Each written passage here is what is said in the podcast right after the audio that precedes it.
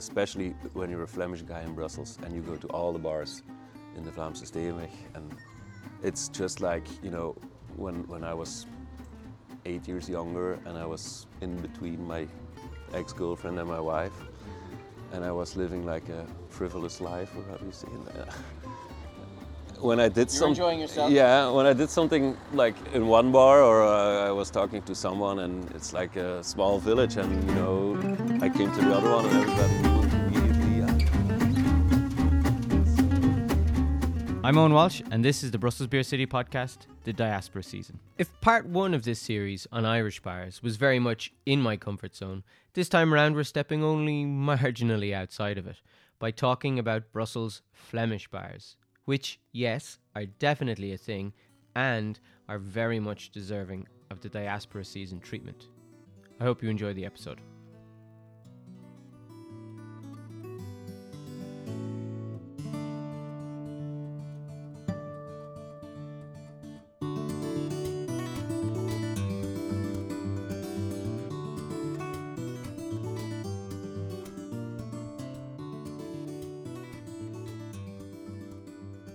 Simon Stavelink is already at Cafe in den Hemel when I get there, sitting at a wooden table between a squat stove and the cafe's big plate glass window.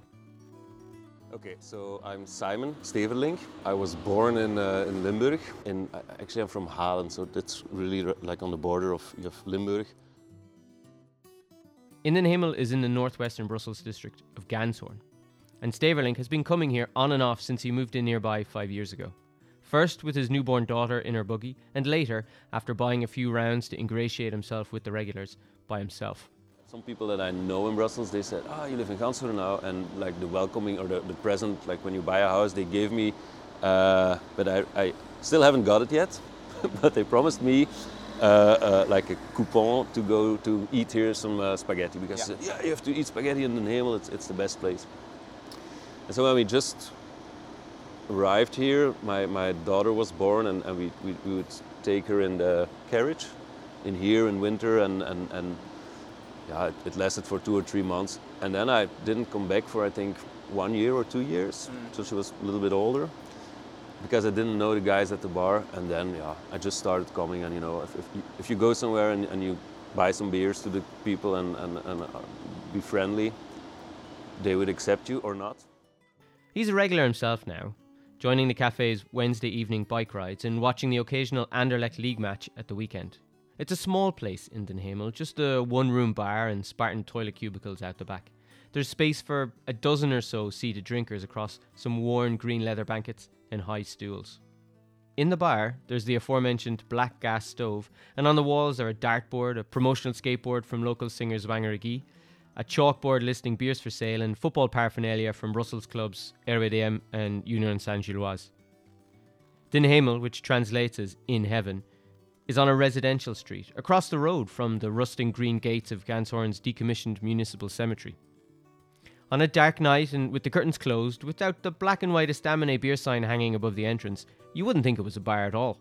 But it's exactly this modest, scruffy charm that Staverlink likes about In den Hemel. Wha- What do we call it? Like een, een, een bruine kroeg in Dutch. Yeah.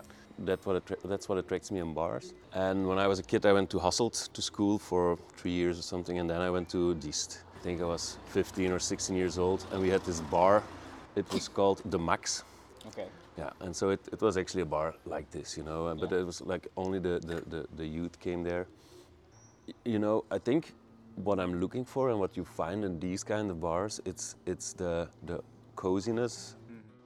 But the thing I like in Brussels also, like you have these bars and I can walk, I, I know I can walk in this bar and I know people and, and they will talk to me and I will have a, an evening full of talks or whatever. But if I want And the chat that Stavelink mentions is conducted in Dutch, not exclusively but predominantly, both by the barman and the beer drinkers. And the value of that to Stavelink is not to be diminished. I think it's it's something about like Flemish people speaking people like wherever they are, if they're in, in Diest or Hasselt or in Brussels, you know, they're like all the same and you really feel a connection immediately. Uh, In den Hemel is one of the few places in this corner of Brussels that's guaranteed to offer that possibility of connection. But when he first moved to the big, big city, as he calls it, in his mid 20s, before marriage, children, and suburbia, like most Dutch speaking new arrivals, he found that connection elsewhere. More specifically, in downtown Brussels' Dansaertwijk neighbourhood, that hosts the densest concentration of Flemish bars in the city. Some, like the Walvis or Barbeton, are modern. Others, like the Daring Man Le Coq or the Roskam, are more time worn. The Markten, right at the neighbourhood's geographical centre on the Oude Graanmarkt Square, is a bit of both. But what connects all these bars, apart from their geographical proximity, is the dominant language spoken behind and in front of Den.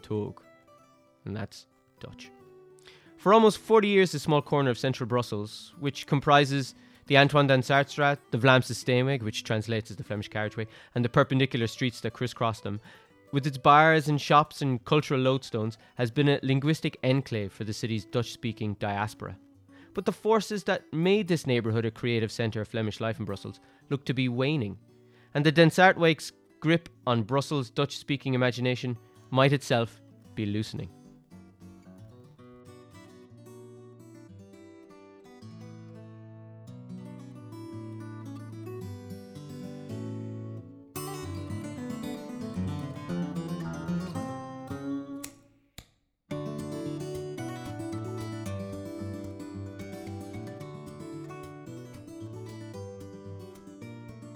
Now, patently ludicrous, I can already hear you scream, to treat Brussels' Flemish and Dutch speaking residents the same as its Italian, North African, or Turkish communities.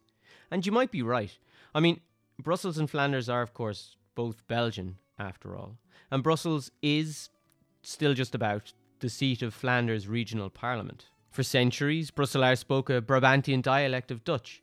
And in his 1992 book Arm Brussel, Brussels born author Geert van Istendael whose own parents came from Flanders, said that until the French Revolution, Brussels was just as Dutch speaking a city as Amsterdam or Utrecht. But, and there is a but, Belgian independence in 1830 and a century of francophone elite driven policies of Frenchification, the Flemish would call verfransing, meant that by 1947, three quarters of the city's population said they mostly or only spoke French. Brussels was now a Dutch speaking city, Van Istendael wrote, with a French crust on top.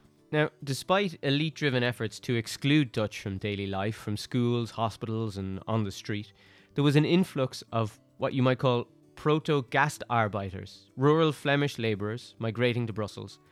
That meant that there were still working class Dutch speaking neighbourhoods in Molenbeek, Anderlecht, Schaerbeek, and parts of central Brussels between the canal and the Grand Boulevards. A recent documentary by Brussels Migration Museum and filmmaker Peter Verlinde is full of stories of these Flemish families who've moved to Brussels for work and for a better life, all the way as far back as the mid 1800s. Here's a clip of one of them wherein the person speaking talks a little bit about their family and how they moved to Brussels and that experience in the very beginning. Eventjes in Liedekerke, dat weten we niet, maar in 1920 komen ze naar Brussel. Op zoek naar ja, een betere leefsituatie, dat denken we. Ze komen terecht. Post World War II social mobility and deindustrialization helped scatter these communities, fragment them, and push them outwards to Brussels' more salubrious suburbs, to places like Ganshoren and bars like Indenhemel. Something eagle eared listeners might have noticed so far is that I'm using Flemish and Dutch speaking Brusselaar more or less interchangeably. It's complicated to know what exactly to call this cohort of Brussels residents. Language and identity remain sensitive issues in Brussels, and describing a bar or a neighbourhood as having a Flemish character brings with it all sorts of thorny socio-cultural and political baggage. The terms Vlaming, Flemish, and Nederlandstalige Brusselaar, Dutch-speaking Brussels resident, are not synonymous. You can assume a Vlaming in Brussels is Dutch speaking, but a Dutch speaking Brusselaar would not necessarily see themselves as Flemish. Even for someone like me, resident in Brussels for 14 years, Dutch speaking more or less to a good enough level, and married to somebody born in Flanders, negotiating these sometimes conflicting identities can be a bit of a challenge. Just to give you an example, witness these exchanges with Hans Vandecandelaere, who I met at the Rode Belge. Vandecandelaere is a historian, research journalist, and writer whose current focus is on what he calls hyper diverse Brussels We had a wide ranging conversation at the Rode Belge about diversity in Brussels, but we also briefly did get into personal identities as well. I'm going to leave them in their original Dutch just to give you a sense of how our conversation started and how we came to agree on the terms by which we would discuss the subject at hand. Ah, je gaat mij spreken als Vlaming. Well, niet als, niet als Vlaming, maar als mensen die vanuit ergens anders naar Brussel is gekomen. Maar ik ben wel Brussel. Ja, ja, oké, maar ik ben, Brusselaar. Ja. Dus ja, om, om te beginnen. Een eerste vraag in het Engels en dan kunnen we verschuiven in het Nederlands. Uh, Hans, thanks for coming on the show. Maybe you can introduce yourself. Ehm, wie ik ben? Ja. Ik weet het niet meer op de duur wie ik ben.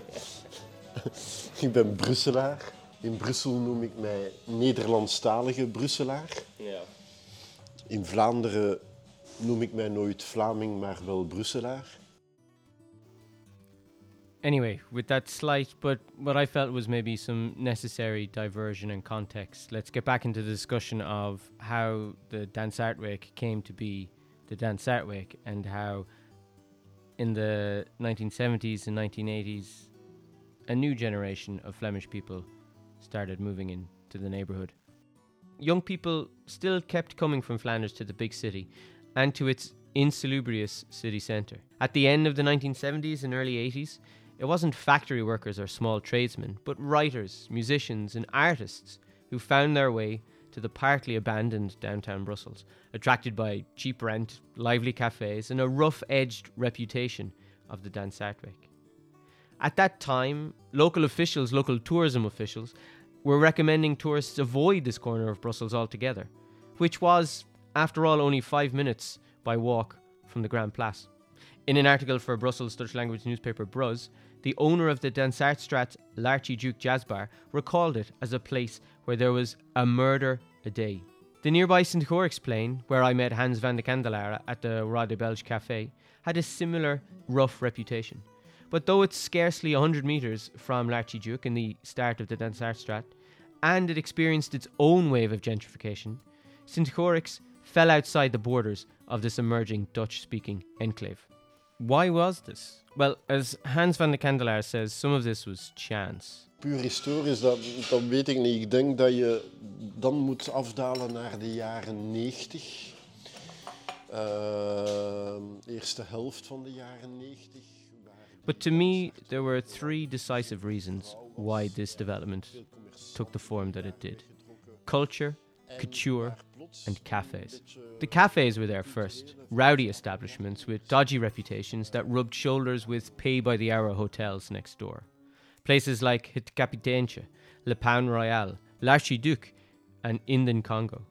Journalist, film director, and long term Dansaertwijk resident Marc Didden, who was born in Limburg, writes wistfully in his book Over Brussels about witnessing in the latter three regulars attack a man dressed as Santa Claus for not buying his round. Didden and his Flemish contemporaries, playwright Josse de Pauw, singers Arno Hintjens and Johan Verminne, dancer Anne Teresa de Keersmaeker, and others, were often in or near the neighbourhood for work. By the early 1980s, the Beurs a former dance hall next to Café Le Coq on Rue Orts, had emerged as an important multidisciplinary arts centre. The KVS, the Royal Flemish Theatre, was a short walk away, and on the Oude Graanmarkt, a former glassware showroom, gutted by multiple fires and with bats roosted in the rafters, was bought by the government and converted into what became the Markte, with a cafe on the ground floor and performance spaces above. It was here, for example, where the Keersmaeker made her debut, and across the square at Le Paon Royal, where many of these figures would drink. De Pauw captured the slightly manic atmosphere of the scene's early years in his essay Oden and Stam Café about Café Le Coq, its stinking toilets and lingering aroma of bleach. Bruna, the Belgo Italian landlady. The bodybuilders huffing away in the room above the bar. Landlord Jean Pierre Chanson records. The vagrants, widows, punks, painters, schoolgirls, mercenaries, and gigolos who comprised the Coq's clientele. The clean ashtrays and the well poured pintjes. In the wake of these artists came the fashionistas. Sonia Noel, an early supporter of the Antwerp Six fashion designers, opened her boutique Stijl near L'Archiduc in 1984. By the early 1990s, others had followed, and the sneering term Dansaert Vlaming had come to denote a particular type of bourgeois Flemish person who came in their expensive cars to spend money in these boutiques. People were beginning to move into the area as well. taking up residence in cheap former industrial buildings. One of these was Eva Wilsons, director of the Markt. I'm Eva. I'm from Brussels. I was bor- born in Brussels uh, almost 50 years ago. Uh, so I witnessed yeah, the history of, of these centers. And though it was clear a Flemish scene was emerging, and even as some of the bawdier cafes frequented by Didden and Co. were closing, the Dansaertwijk was still a rough part of town. I lived here in the 90s. It was super rough. It was uh, there was were a few bars, uh, a, a, few night shops, but mm. a, yeah, a lot of empty buildings, a lot of um, dark streets and dark nights, and yeah, uh, yeah it, it was a rough neighborhood. And then, yeah.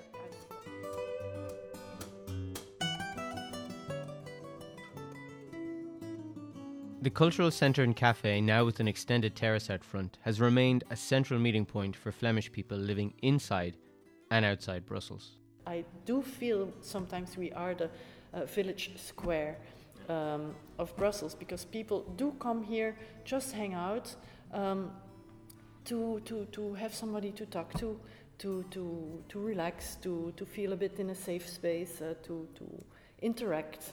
Uh, so I do feel the need of community mm.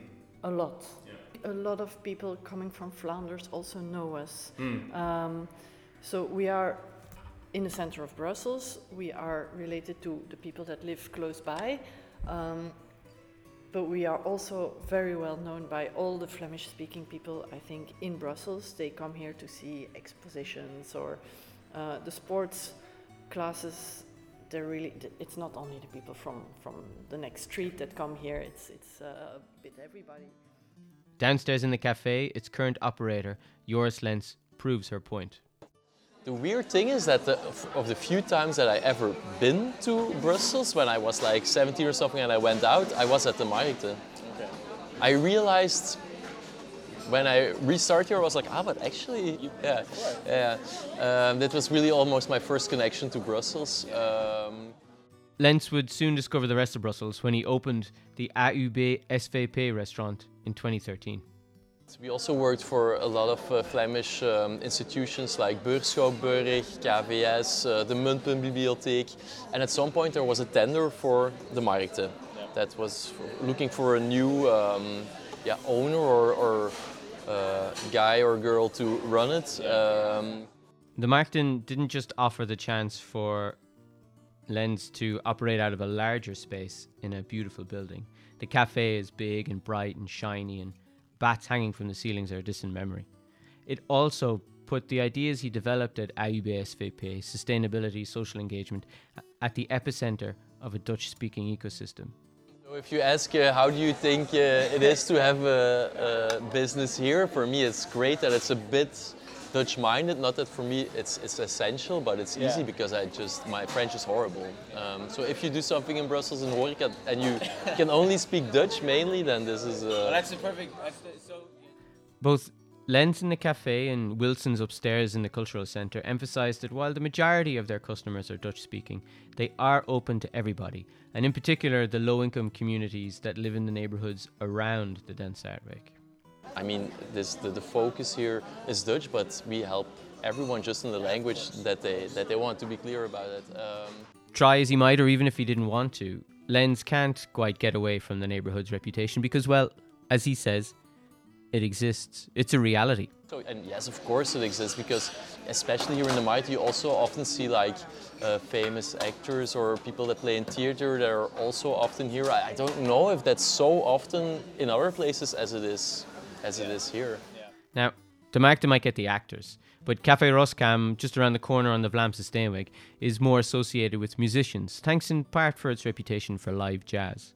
Singer Arno Hintjens, who goes by the name Arno on stage, lived nearby and was a regular until his death in April 2022. He would, the Roskam's owner Ruud van Bochove told local media, drop in several times a week for a quiet hello and a drink, keeping largely to himself.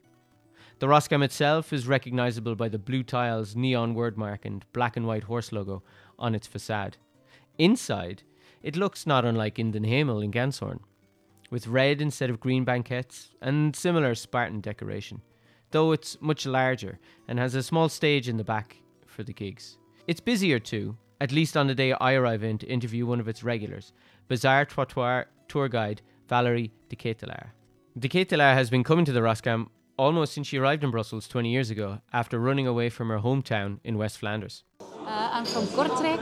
It's a place in the west of Flanders, uh, and I ran away. You ran away. Yeah. I, I want to live in a bigger city. I want to live in a city where it's uh, much more multicultural, where uh, it's more city-like. Uh, Where have. Uh, Originally a regular at the nearby Monk on Rue Saint Catherine, it was the Roskam that became her Brussels Stam Cafe. I think it's a, it's a bar where you can go in at any time and that you always know somebody. Often it's a person behind the bar, but not always. Can be a lot of people in the bar as well.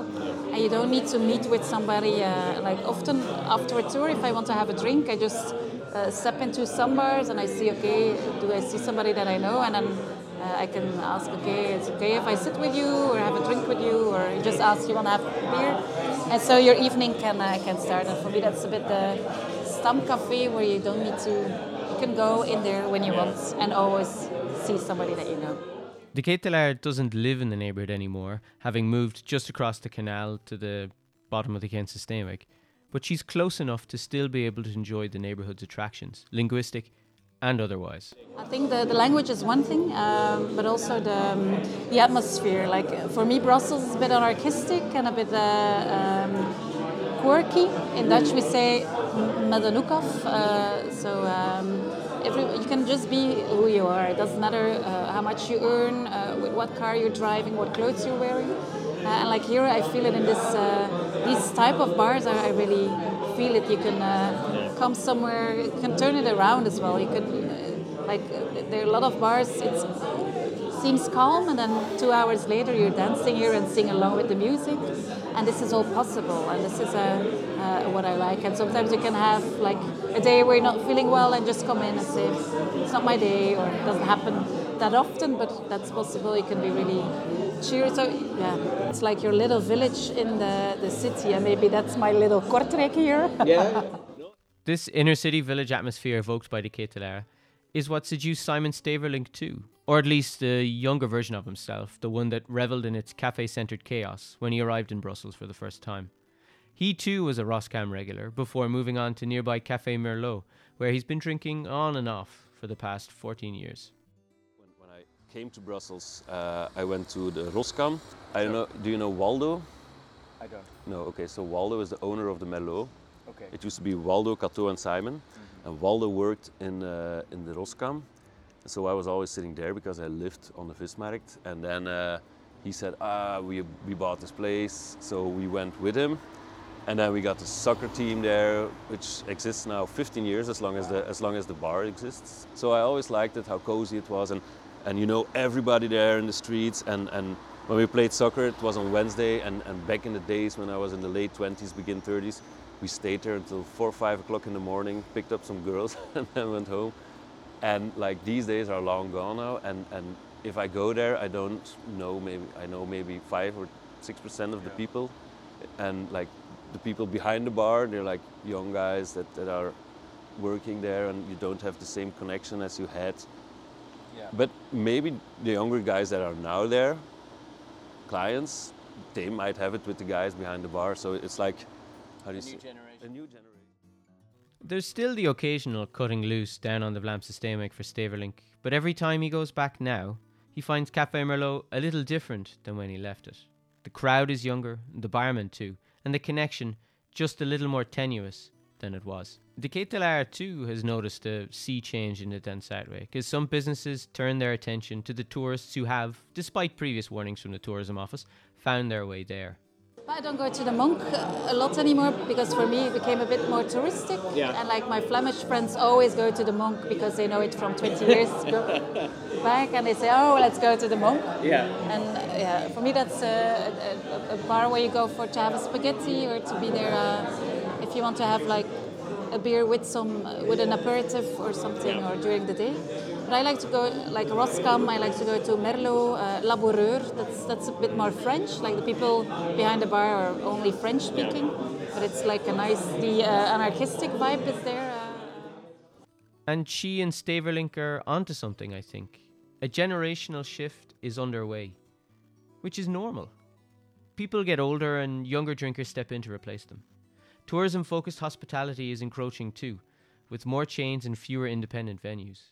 But there's something else happening too a vibe shift, to use a, a contemporary term, suggesting that Dansaertwijk's time as the centre of Brussels' pocket Dutch speaking universe might be ending. Not gentrification exactly, but blandification.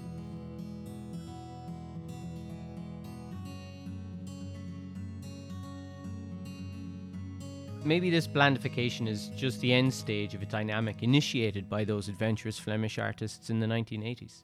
Marc Didden, again in his book Over Brussels, captures his generation's anxiety about what's happening to the neighbourhood they had a hand in creating.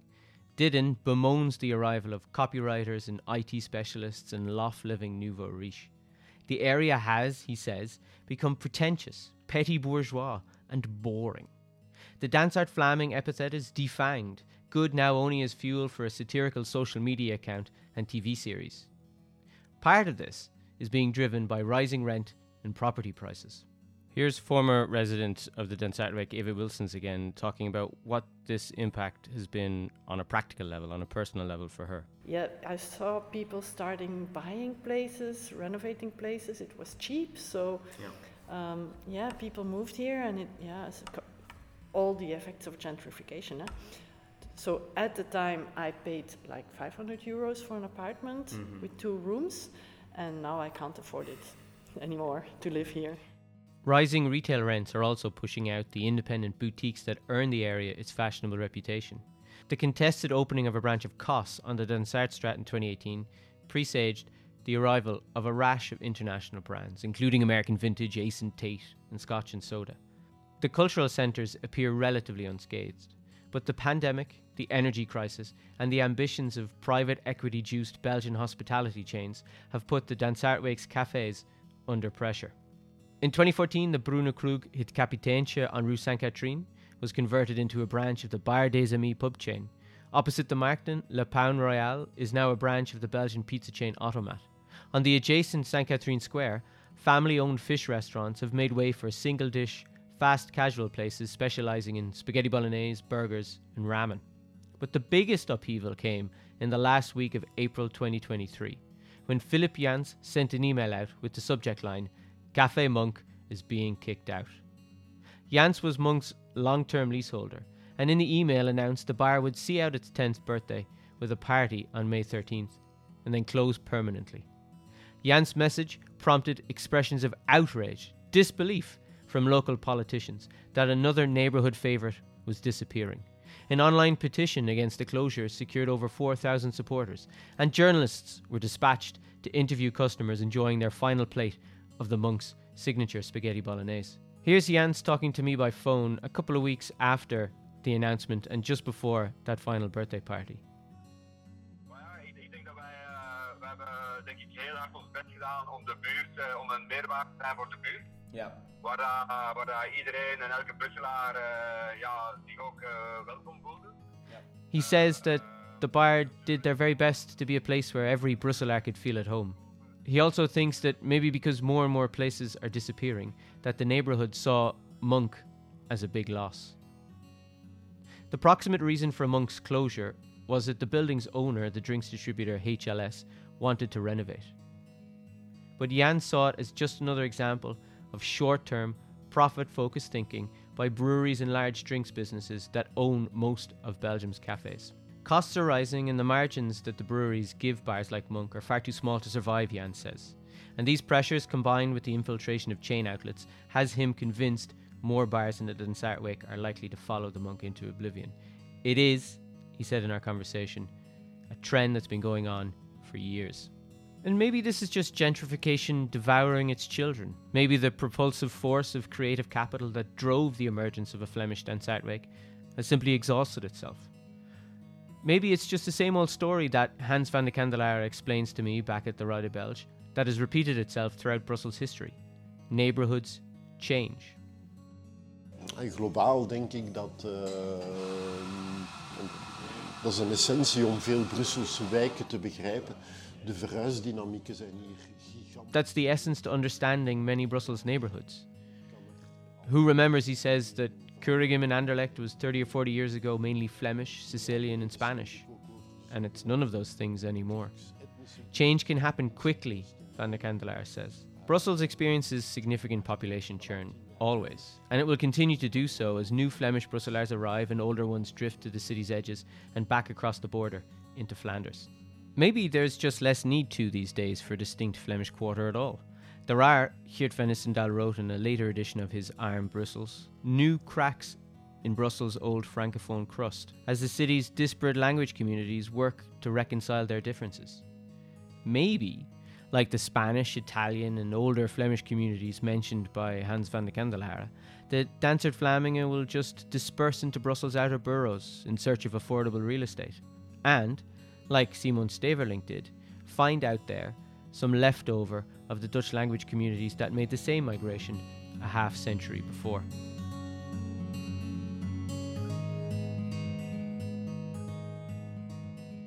As someone who'd consider themselves an adoptive Dutch speaking Brusselaar, I'm not so sure about all this.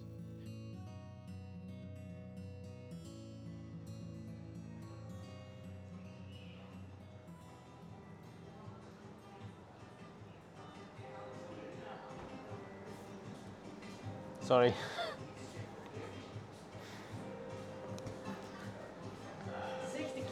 Uh, pintje alsjeblieft. Uh, 33. Hoeveel is dat? Dat is 3,30. Alsjeblieft.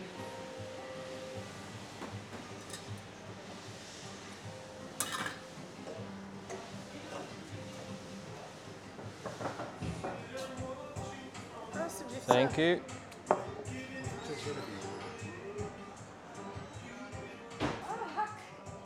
I'm sitting in my favourite spot at Café Le Coq, the window nook next to the entrance, on a warm early afternoon in July. It's the same place I was sitting when, after Le Coq reopened following a COVID 19 lockdown, I saw Marc Didden emerge from the toilets like a bear from hibernation. I remember him lumbering through the cafe, saluting the bar staff and exchanging goodbyes with some younger drinkers before heading out the door, walking stick gripped tightly in his left hand. Today, there are two large groups of Dutch speaking drinkers who clearly share some mutual connection, animating the terrace outside. The bartender knows them too, peeling herself away from one group to come inside and serve me a pintje at the bar. The place resonates with lively, discordant, and throaty Dutch conversation. Generations change, but it looks, on this day at least, as if Brussels Dutch speakers will continue to gravitate towards their Flemish village, their Klein Kortrijk. And as I sit there, I'm reminded of something Joris Len said when we met at the market a few days previously. It is nice that there is a place in Brussels where you can just speak Dutch when you want, but um, yeah, I think it's nice that you have that community feeling. So, and yes, of course it exists because especially.